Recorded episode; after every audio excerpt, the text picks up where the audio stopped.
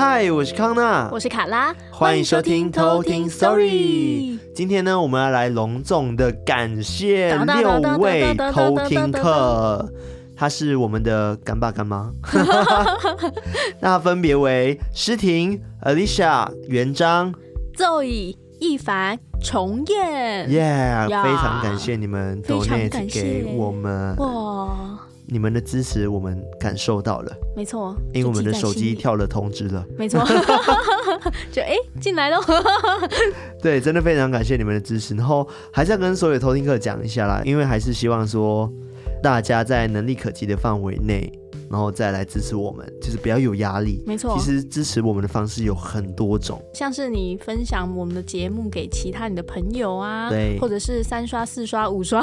对，我觉得最实际的可能还是一个人需要拉十个人来按赞 和追踪。记不记得我们之前帮大家算了一个数学题？假如我们现在有六千个粉丝，对，那假如一个人拉十个的话，我们这样有多少呢？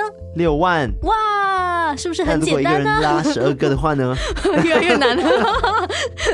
越来越难，他们就想说，嗯，好吧，还是捐钱好了，直接放弃。就宁愿不算数学。对对对。那也提醒大家，就是因为最近的疫情，嗯，开始又有一点点紧张起来。是。对，那也提醒大家，就是还是要多多的洗手，然后记得口罩戴好。对，因为最近不是有发生一些事情嘛，就是医院好像也不小心的有疫情的，嗯，的感染的事情。那我觉得我们要。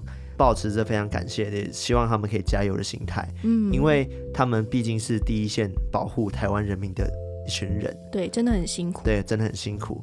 然后希望大家都能平平安安，然后在过年前都一定要好好的保护自己，对，过年后也要，对，时时保护自己，然后听我们的节目，保持心中明亮。好了，那我们今天呢要讲的主题，也是我期盼已久的一个主题，记不记得我们有那个？就是问大家有没有关于哪些系列的主题，那些圈圈有去征稿这样子，圈圈主题、圈圈主题、叉叉主题，然后今天就来到了我们非常期待的养小鬼主题。真的，我之前就很好奇，说养小鬼的故事跟科普的知识，没想到大家真的是一个许愿池，不是许愿池这样不太好，大家是一个呃。有求必应的观众，那差不多吧？是音庙不是？上面写有求必应。对，然后没想到真的真到了这个故事，那我觉得还蛮酷的。那今天主要是卡拉要分享，没错，今天主要是我分享养小鬼这个主题，养、嗯、小鬼，让他听起来用可爱的话去掩饰他很可怕的这件事情。对对，因为我呃，其实以前有听过养小鬼这件事情，但是没有认真深入的去找过资料。嗯、但我在找完资料之后，我觉得非常的可怕，所以想要用活泼的感觉去掩饰它的可怕。养小鬼这个民俗信仰，我觉得它大概只会在电影上面出现吧。我每次看到的，对，电影有，然后其实嗯，一些特殊行业也会有。我后面等一下科普的时候再，一定是跟什么求财有关。没错。好，那你今天故事你觉得是恐怖的吗？哦。我觉得故事的这位提供者偷听客，我觉得一百分。一百分吗？为什么？就是我觉得他的叙述，嗯，就是非常的完整吗？对，叙述很完，就是很多 detail 他都有写进去哦，然后会让大家更有画面感。那我自己也当然就是有去顺过一些细节，嗯，然后我觉得这个故事非常的可怕。好啊，嗯，那我们，我刚刚还没说，这位偷听客的名字叫做阿莫，他的莫是那个末日的末。哦，对，阿莫，因为他本身从小就看得到，是有灵异体质的。嗯，这一次就是关于他们开车上山去玩的时候发生的故事。哎，开车？对，又是开车。发现大家常常在开车的时候 就发生一些事情，但这个不一定啊，这是有一个前因后果。等一下大家听就知道。嗯，好啊，那我们就马上来偷听 story。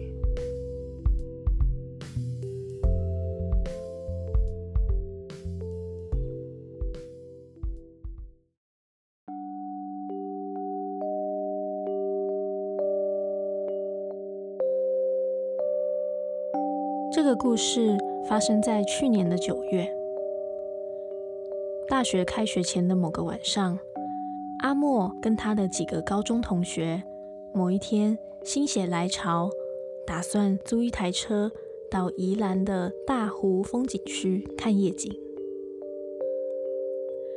阿莫一行人在车上有说有笑。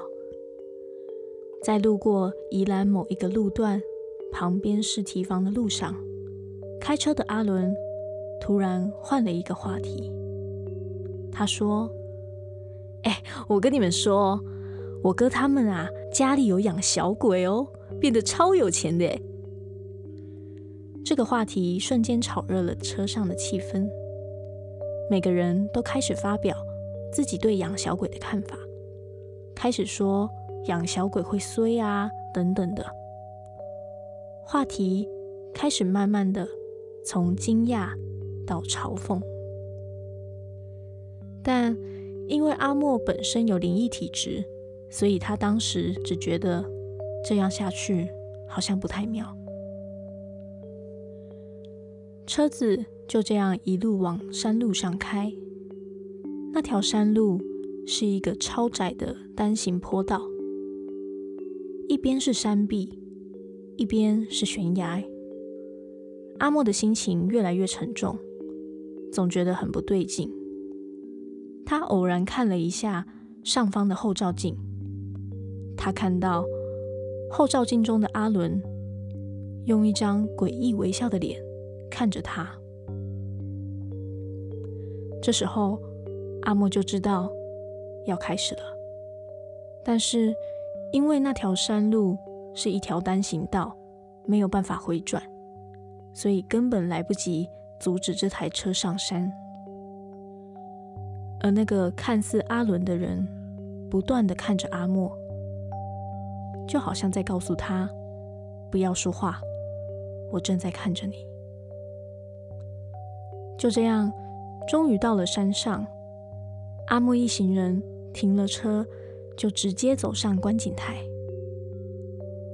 大湖观景台是四根高脚柱立起来的，所以下面是镂空的悬崖。阿莫看到观景台上面有另外一群拿着望远镜看星星的人，他的心才放松了不少。突然间，他听到了有人拿石头敲打铁器的声音。快速、大力的敲着，全部人都听见了，连另外一群看星星的人也都听到了。他们顿时全部都傻住，但那个声音没有停下来，开始像是环绕着四根柱子，边敲边跑。声音瞬间消失之后，他们就迅速离开。但是，阿伦在上车的那个刹那，开始不断的咳嗽，是咳到无法讲话的那种程度。他把一段下坡撑完之后，就换他的女朋友来开，但是阿伦还是咳到不行，大家甚至觉得要把他送医院。因为车上没有水，他们把车停在某一个田边的 Seven 斜对面。另一个男生就陪阿伦一起下去买水。没过多久，出现了一个很愉快的口哨声。在车上的阿伦女友跟另外一个男生都傻住了。口哨声持续的维持着，他们想确认到底是从哪个地方传来的。于是阿莫就把窗户摇下来。结果发现，那个口哨声是在车子里面。他们动也不敢动。这时候，斜对面买水的阿伦从 Seven 里面跑出来，开始狂吐。过了一会，口哨声停了，阿伦也不吐了。他们上车之后，阿莫就说。那时候我们在评论养小鬼的时候，就已经彻底惹到他们了。我们还是赶快下山吧。这就是阿莫的故事。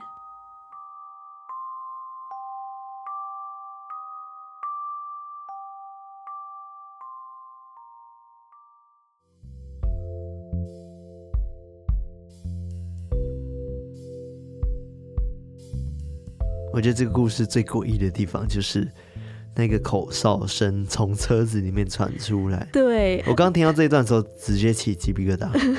他们真的是以为从外面传出来，嗯，因为根本就不会想到是车子里面发出来。结果他们就是阿莫摇下窗户之后，才发现那个口哨声是从车子里面发出来的。对，而且前面不是发生说阿莫看后照镜，然后看到阿伦的样子不是他的样子吗？对，那个灵体可能化身成阿伦的样子，嗯，但是是一直看着他，超可怕。对啊，而且阿莫感觉很冷静哎，真的是感觉，因为阿莫本来就有体质啊。对，就是他真的感觉是从小看到大，习惯了。对，而且他其实，在听到其他同行的朋友在讨论养小鬼这件事情，讨论的越来越夸张的时候，心里就觉得有点不妙，可能是有点不尊敬吧。嗯，但是。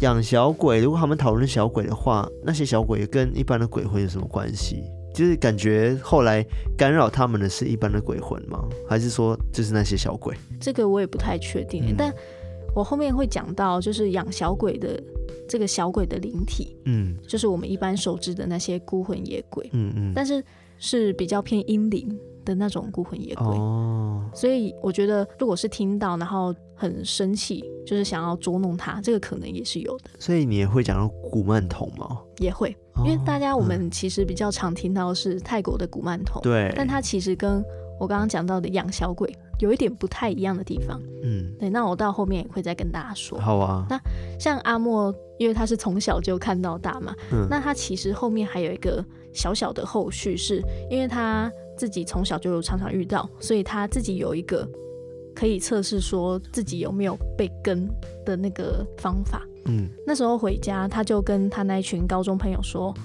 你们今天回家的时候，开大门前的那一秒，马上往后看，有就是有，没有就是没有。”什么？太可怕了吧？谁敢往后看啊？对，如果你看到了他，就是要假装没有看到。然后不能直接回家呀？这个适用于每个人吗？嗯，他叙述的感觉，我觉得是适用每个人。My God，我绝对不会往后看。万一有怎么办？对啊，对啊。然后他他就说，如果万一有的话，要假装没有看到。我觉得超级难。我觉得我会吓到。我会哇！我还没说完。他说看到了之后，如果真的有，就要假装没看到，然后不能直接回家，要在附近走一走之后才能回家。就假装对，要假装没事，然后在附近走走再回家。我现在现在内心充满画面感，我真的是觉得很恐怖。我现在有点冷冷的。我也是，因为我想到回头的话，看到不该看东西的话，我真的是会吓疯哎。我真的会吓爆。所以我宁愿他跟我回去，这样吗？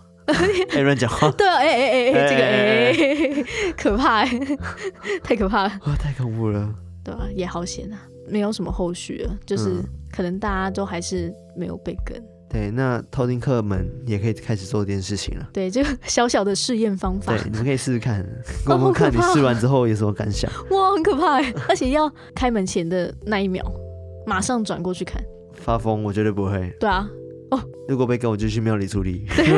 我不想让当下被吓的感觉。对，可能他们那时候也晚了，然后就、嗯、就直接回家这样子。嗯，好，今天我们讲到的这个养小鬼的主题，嗯。养小鬼的起源呢，在早期传统的道教中，其实就常常有收鬼跟养鬼的这个做法。嗯，那有一些可能远离城市、长期在深山里面修炼的那些隐士，就会收一些刚刚我讲到的孤魂野鬼，然后去帮他通报阴阳两界的讯息。哦，然后也提供他自己个人生活上的方便。这样，但是传到后来，却变成了一些人的谋生手段。嗯。敛财用的，对，在现在的东南亚一带，像是泰国啊，或者是新加坡、马来西亚，嗯，也都有非常多这样的案例。嗯，那为什么大家会想要养小鬼呢？据说这种养小鬼或者是养灵童，就是灵魂的灵，然后儿童的童，它是一种控灵术，就是控制灵魂的一个术士。嗯，透过咒语去让鬼魂替供养的人做事。那这些被供养的小鬼，会听命于这个供养人的指示，然后去帮助供养人，让某个人破财，就是有一点去害人的感觉，或者是把一些灾祸，就是可以降到某个人身上。那大部分的人其实都是为了求财富啊，嗯，对，或者是求桃花，都有可能去养小鬼。像是之前有常常听到说，当红的影星会去养小鬼，哦，期望说可以助长他的演艺事业大红大紫。感觉那个代价很大哎。对啊，或者是可能赌场，或者是八大行业，就是他们也常常会有养小鬼的这个习俗。嗯、那甚至有些命理师，他会特别养小鬼。那只要客人上门的那一刻，就会请小鬼开始跟他报告这个人的过去、现在，跟他的家世啊，或者是他的工作、感情，就是让命理师可以顺利的抓住客人的心。所以有相传，有一些命理师也会透过养小鬼的方式去帮助他的事业更顺利。哦。那早期养小鬼叫做灵童，就是刚刚说到那个灵魂的灵，然后儿童的童。嗯。那为什么要叫做灵童呢？它其实也有一个故事。传说在很久之前，有一个将军，他有一个很疼爱的儿子。有一天，他儿子不幸的因为生病去世了，将军就非常的伤心，他就把儿子一部分的骨灰放在一个小樽里面，嗯，就是一个小的酒杯里面，哦、然后随身携带。原本想说只是做纪念而已，但是说也奇怪，每次他挂着这个小樽出征的时候，他都能打赢仗回来。对。而且每次遇到意外的时候，就好像有人在中间协助一样，都一定可以化险为夷。哇！所以这个做法就传开了，很多人就照着这样的方式做，希望可以帮自己带来平安跟财富。嗯。那据说养尸就是养尸体，是养鬼怪里面最狠的一种，那它也是最恐怖的。跟大家说一下，它是啊，好可怕哦，就是他是怎么去做。就是要养小鬼的容器，嗯，他是要先把一个胎死腹中的婴儿尸体，嗯，取出来，然后把整个婴尸用药水浸泡七七四十九天，嗯，每天都要帮他举办法事跟念咒语。那第四十九天之后，他就会干掉，就会缩成跟手掌一样的大小，嗯，然后就可以带回家供养。那带回去之后有规定。每个晚上十二点，供养者都要滴血供养。My God，就是要每天滴血给他，嗯，嗯，而且不能断掉，不然要再从头开始。这是自己的血，对。所以他每天要都要割破自己的什么吗？手指之类的吗？感觉是，然后去供养他，滴血滴满四十九天之后，就可以开始要求他办事。之后的每个初一十五。晚上十二点都要再滴血供养一次，那每次供养的时候也都要附上九支的香火。嗯，对，我觉得非常的可怕。对啊，就它的制作过程非常可怕。嗯，其实这个制作过程好像有流传很多不一样的说法。嗯，还有另外一种说法是，以前在中国的茅山派跟凤阳派有一些法师很坏，就是他会先打听说村子有哪一户人家现在有怀孕的妇人。然后他们晚上就会偷偷的把那个符咒埋在那户人家的大厅门挡里面，只要孕妇跨过那个门挡，她就会流产。Oh my God，太残忍了吧！很可怕。然后流产之后的小孩的幽魂，嗯，就会被法师就是吸引，对，收服。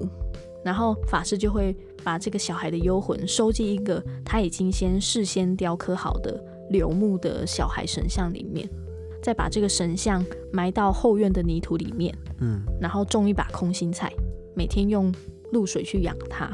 等空心菜长大之后，再把神像取出来，慢慢的训练，可以把它培养成他之后的阴兵阴将这样子。哇，对，就是有这样的说法。嗯，我都觉得非常的可怕。对啊，很可怕哎。但也有说到说，养尸的这个供奉者必须非常的小心，不然后果会很严重。因为这些没有成功投胎的婴灵，嗯，就是他们其实都是未设尘世的，就是他们的心性就还蛮天真，但是对尘世又有很强烈的憎恨心，所以能量很大，比一般普通的厉鬼还大。哦、嗯，因为他们不愿意回到阴间，所以有很长一段时间会游离在阴阳两界里面。嗯，那如果这时候又遇到有心人去指引他，又给他那个血食可以享用，就很容易被人利用。嗯，因为听说就是这些小鬼，他们脾气都不太好。嗯，所以如果得罪了他，可能就会让这个供养者家破人亡。嗯，对，所以。就算供养者他自己本身有儿子啊女儿，也都会优先把这个小鬼放在首位，然后把他原本的儿子女儿当做次要的。就他们会去计较说啊，自己是不是的位阶？对，是不是在最前面这样子？但如果照顾得好，听说就是可以发大财啊，或者是有大意外的时候就可以逃过一劫。嗯，所以还是有很多人在铤而走险。对啊，因为很多人都，我有听过蛮多什么被反噬的，就是可能最后他有一些电影啦，我想记得新加坡有一部鬼片，嗯，然后他也是类似就是养小鬼。然后从泰国拜回来的，然后结果就希望他发财这样子嘛。嗯。然后结果呢，他是真的就是中了大乐透。嗯。结果他没有答应那个小鬼，嗯，要给他的东西。然后后来他就反噬他，就把他带走了。嗯。我觉得超可怕的。真的超可怕，就是像这样子比较偏门的，嗯，一些做法，嗯，就是它的风险其实也真的都很高。嗯。那在这些小鬼们通灵的时候，常常都会发生很多奇特的现象，嗯，像是供养人本身会有时候会听到很多奇怪的声音，嗯，然后或者是这个小鬼的神像会自己移动等等的，对，或者是他会常常看到一些若有似无的一些影子，嗯，那有时候也会就是梦到小鬼会进到梦里面去告诉你一些事情。嗯，那也有一个说法是，如果供养者他本身有修道的基础。那就可以得到灵童的耳报，耳报，对，就是耳朵的耳，然后报道的报，嗯、耳报.就是可以直接在耳朵旁边听到他们的一些讯息，okay. 所以这个又叫做灵童耳报术，就是变成一种术式，oh, okay. 这样子。那通常这些养小鬼的供养人，他们都会在家中，就是特别设一个地方去供奉这些小鬼，嗯、那他会放一些清水或者是饮料一杯。然后另外再用一个小瓶子去装上生的鸡蛋，跟一些白米，跟一些那个玩具跟小衣服。然后有传闻说，如果你出门要佩戴这些小鬼的话，出门之前都必须要叫他们的名字，跟他说我要出门了。对，我们要出门了，然后把这个灵童随身携带。嗯。然后他们在外面吃饭的时候，他们都不能把碗里面的饭全部吃完，都一定要留一点点。哦。但是如果你今天没有带他出门，你就不用留那一点给他吃。嗯。但是如果带他出门的话，就是你在外面吃饭，你都一定要留一口给他。哎、欸，那那平时在家里吃饭呢？平时的话，就是有些会可能夹一点菜，然后丢在地板那边给他。丢在地板哦。对，就是会丢在地板里面给他，或者是说他喝茶之前会先浇一杯茶在脚边。哦。或者是说。可能吃饭的时候，餐桌上都会多摆放一副碗筷这样子。Oh, okay. 那刚刚也有讲说，养小鬼跟泰国的古曼童其实有一点不太一样的地方。嗯、如果是从灵体的本质来看的话，嗯，因为灵体会依据他的智慧跟心性，会再去分说他的高低阶，去进入不同层级的灵界。嗯，那像智慧比较高，或者是心思比较透彻的、比较乐观的，就会。进入比较中高等的灵界，那比较自私灰暗或者是比较邪恶的，就会进入比较低等的灵界。嗯，那古曼童他的话，比较是某个比较高的层级的灵界被召唤来人世间的修道灵，就是他是可以去修道的。嗯，那一般养小鬼的话，比较多是刚刚讲到的，因为执着或者是他太过眷恋人世，或者是憎恨人间。所以没有办法转世投胎，然后在人间徘徊的这些孤魂野鬼，嗯，那他可能因为自己本身的执念太重了，所以变成说他会因为有一些有心人的利用，然后就会可以去支持他做一些比较邪恶的事情。嗯，那古曼童的灵魂的话，其实他自己本身是有神佛护佑的。就是他可以进入某个灵界来修行，然后让灵体可以去转身到更高层的世界。嗯嗯，对，所以古曼童其实，呃，虽然他也会去帮助供养他的人去可能获得财富，或者是达成他的心愿，嗯，但他本身其实还是会受到神职的管理。哦，对，然后是必须要顺天而行的，就是等于说它是有限度的。对，它是有限度，而且自己的心性可能也是比较好的。哦。对，那养小鬼就比较不一定，因为它本身可能就带有一些憎恨啊等等比较负面的能量，所以所以就容易被反噬。其实他会给你很多，但是也会跟你要的很多。对，嗯，就会有交换条件这样子。嗯、其实这个就是古曼童跟养小鬼他们些微的一个差异。哦，对，这边也跟大家说。嗯、那也有人分享说，教大家怎么去判断这个人有没有养小鬼。对，就是结果就发现我有。对，就是像是刚刚说到的，如果去他家里吃饭，但他餐桌上面总是会 多摆放一副碗筷。哦，我以为要回头，没有，又要回头。然后如果看到就要在家，吃饭要回头，哇，就可以看到哇。然后还有刚刚。有说到说，如果他喝茶之前会先浇一壶茶在脚边，对，在地板，或者是会夹一些菜丢在脚边，嗯，那就有可能就是他必须要去供养这些小鬼。哦，那另外还有就是，其实他是有养小狗狗了，哦，对，他是要给他们宠物吃之类的，就看到有一个很可爱这样走过来，有东西在下面徘徊。然后还有就是，如果他家里没有小孩，嗯，但是他却摆放非常多的玩具在那边，哦。对对对对，那或者是他坐下的时候总是习惯在身旁多留一个位置，这个也是其中一个。嗯、然后还有这个人常常会自言自语，但这个这个好像大家都不也不是大家，有一些人都会有这个症状。但例如你，对对，但他的这个自言自语有时候是很嬉闹的，嗯、有时候是严厉教训的，很像教小孩这样子的这种感觉。哦这些都是判断一个人有没有养小鬼的一个方法，但难怪我之前听过，就有朋友说，哎，每次跟他出去吃饭，他每次都一定要留一口。我也很常听过这样子，啊、但是我以为那只是坏习惯。对啊，我一直以为是吃不完然后 坏习惯这样子。应该是吧？这样突然间让我想到我的几个朋友真的会这样子。对啊，我有个我有几个朋友也会这样子，我要去逼问他是不是有养小鬼。搞不好他不能告诉你啊。对啊，他的那个什么交换条件之一，不能告诉别人。对啊，可能小鬼会生气，说你不要告诉别人啊。对，这样子。对，那其实也有人会问说，哎，那养小鬼有它的期限吗？哦，对，对，但其实是没有期限的，因为小鬼它这个灵体，它是一种灵魂。嗯，那它本身也就是一股气，就是它不会老化，就是它会一直停留在那个状态。所以你一直到老，就是它都会一直存在在那边。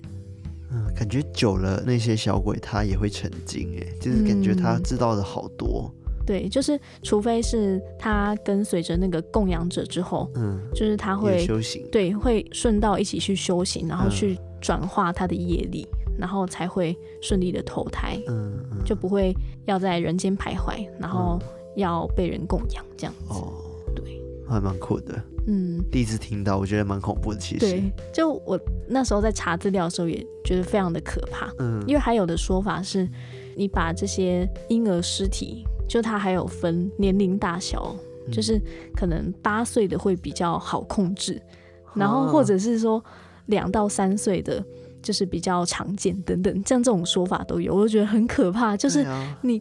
怎么会要去拿那个东西，然后再让他去下咒或者是雕刻它？我就觉得非常的可怕。对，真的真的，对啊。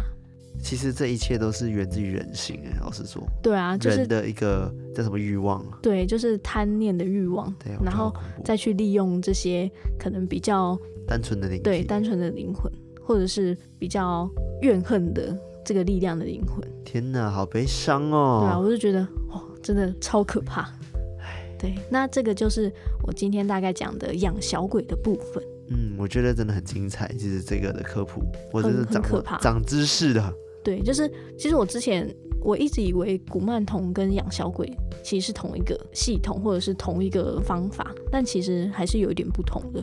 嗯，对吧？我觉得听完这一集，大家可能就会开始疑神疑鬼，对，就是猜想身旁的朋友是不是有养小鬼这件事情。对，就他怎么家里没有小孩但有玩具？他为什么都不吃完？